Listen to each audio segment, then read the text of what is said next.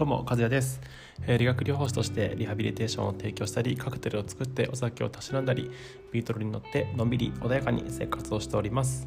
さてこの放送は千葉県在噛んだ。さてこの放送は千葉県在住理学療法士大倉由紀さんの提供でお送りします。ゆきさんどうもありがとうございます。この人あれだな。あの、1社目の病院の同期だな。バレたなついに。ゆきさんどうもありがとうございます。えっ、と今日はですねえっ、とお便りをいただきおります。一つちょっと紹介させていただきます。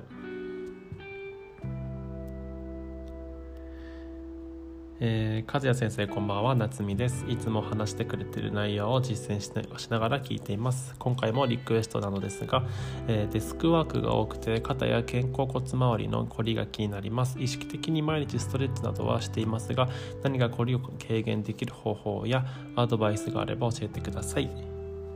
ということですね。夏美さんはねこれで2回目のリクエストになります。ありがとうございます。嬉しいです。えーっとですね。まずじゃあちょっと肩こりの定義というか概念からちょっとやっていきましょうかえっと肩こりはですねえっとこれは病名ではなくてあの乳酸などの疲労物質が筋肉に溜まって起こる症状でうん不自然な姿勢を長時間続けたり過度なストレスによって引き起こされることが多いです。えっと、それらが原因で肩の筋肉が緊張すると血液の流れが悪くなり、えっと、疲労物質が溜まって肩がこわばります。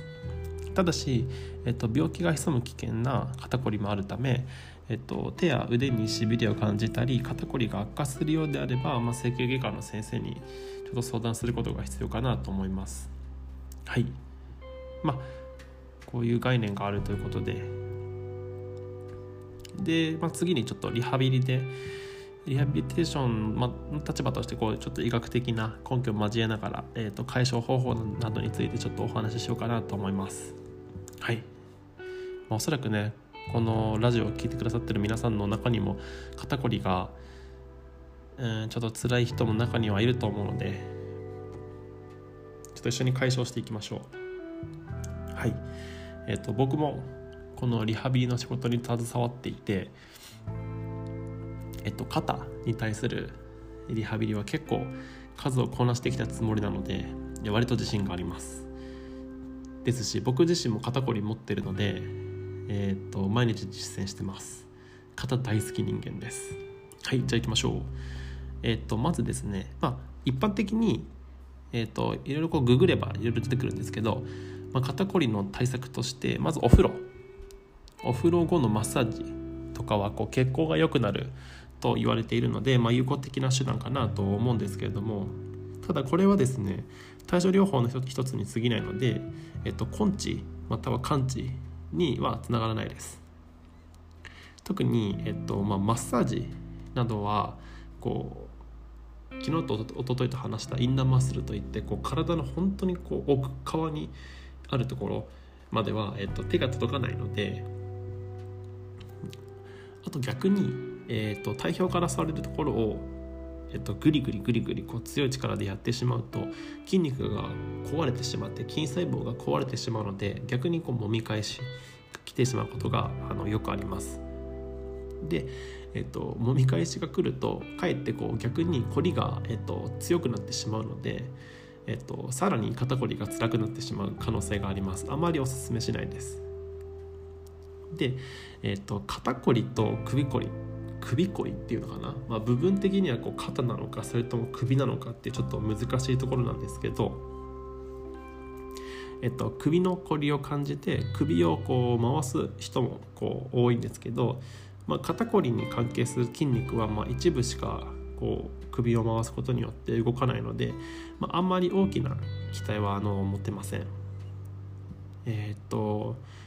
まあ、まず結,、まあ、結論から言うんですけど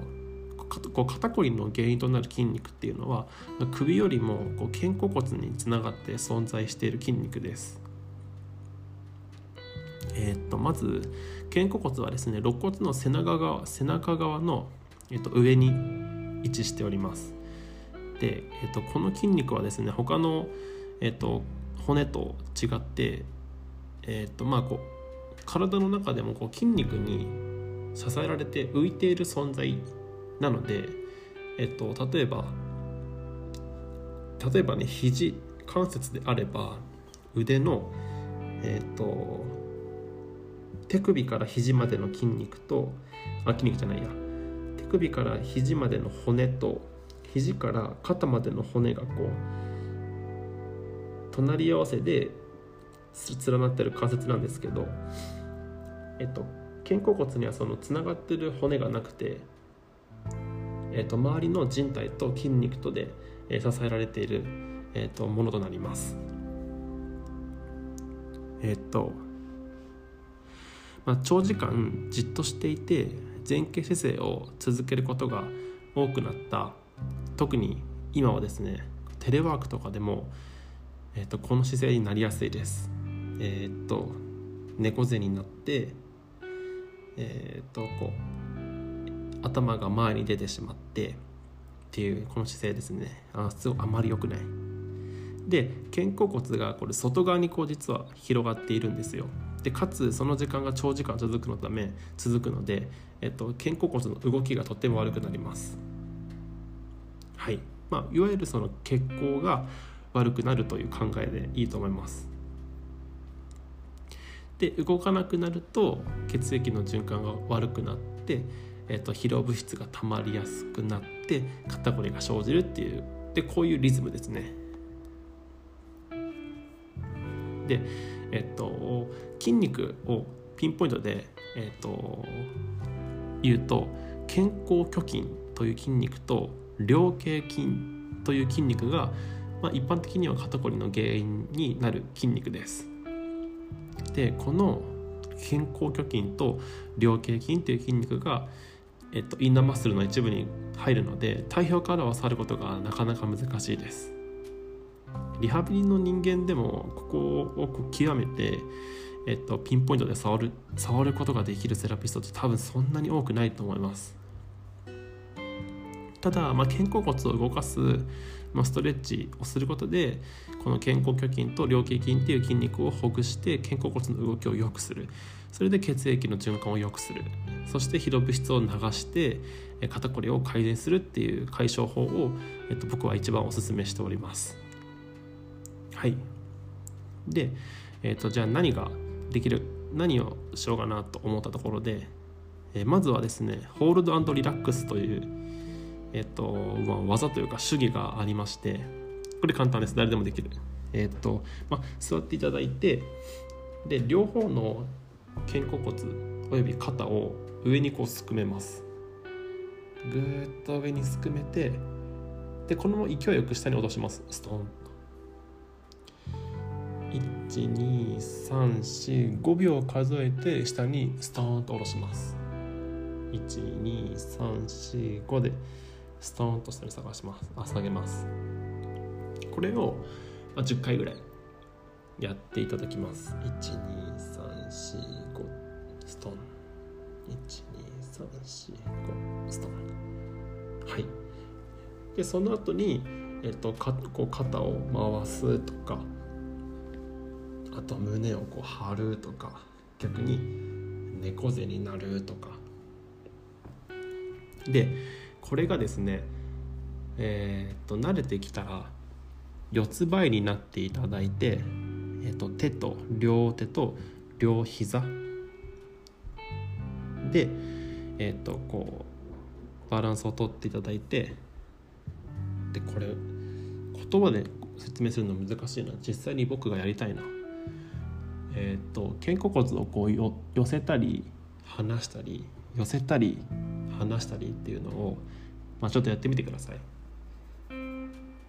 まあ、できない方はですねじゃあもう僕が30分3000円ぐらいでちょっとリハビリをします。嘘です。でもねできる日が来るといいですね。施術させてください。まあえー、っとなんだっけ。あそのまず一番最初に話したその肩をすくめて上に上にすくめて下にストーンと下ろす。上にすくめてストーンと下ろす。その後に肩を回す。肩を回す。胸を張る。逆に猫背になる。この4つのストレッチが、えー、とおすすめです。はい。じゃあ今日のまとめにしましょうか。えっ、とまず肩こり。肩こりはこれは病院じゃない。や失礼しました。えっ、と病気ではなくてえっ、とこう筋肉のこわばりによって生じる。えっ、とまあただ一過性に過ぎない、えーと、症状です。えーと、対症療法ではなくて、まあ、解消方法の一つとしてはその、えーと、肩甲骨の周りの筋肉をほぐして、えー、肩甲骨の動きを良くすることで血液の循環を良くして、えー、と血液中に入っている疲労物質の、えー、流れを良くするこれがまあ最大の解消方法かなと思います。えー、そのためには、えー、と4つストレッチを教えました。肩をすくめて下ろすというのと肩を回すというのと胸を張るそして猫背になるこの4つですでこの4つができてきたら、えー、と今度は四つ倍になって手両手両膝の4つで体を支えて、えー、肩甲骨を内側に入れたり外側に離したり内側に入れたり外側に離したりという、えー、応用編もぜひ挑戦してみてください。えー、分からないければ、えっと、自分に直接、えっと、DM をください。あのリハビリしに行きますので。はい。では今日はこれでおしまいにしたいと思います。はい。じゃあまたね。おやすみなさい。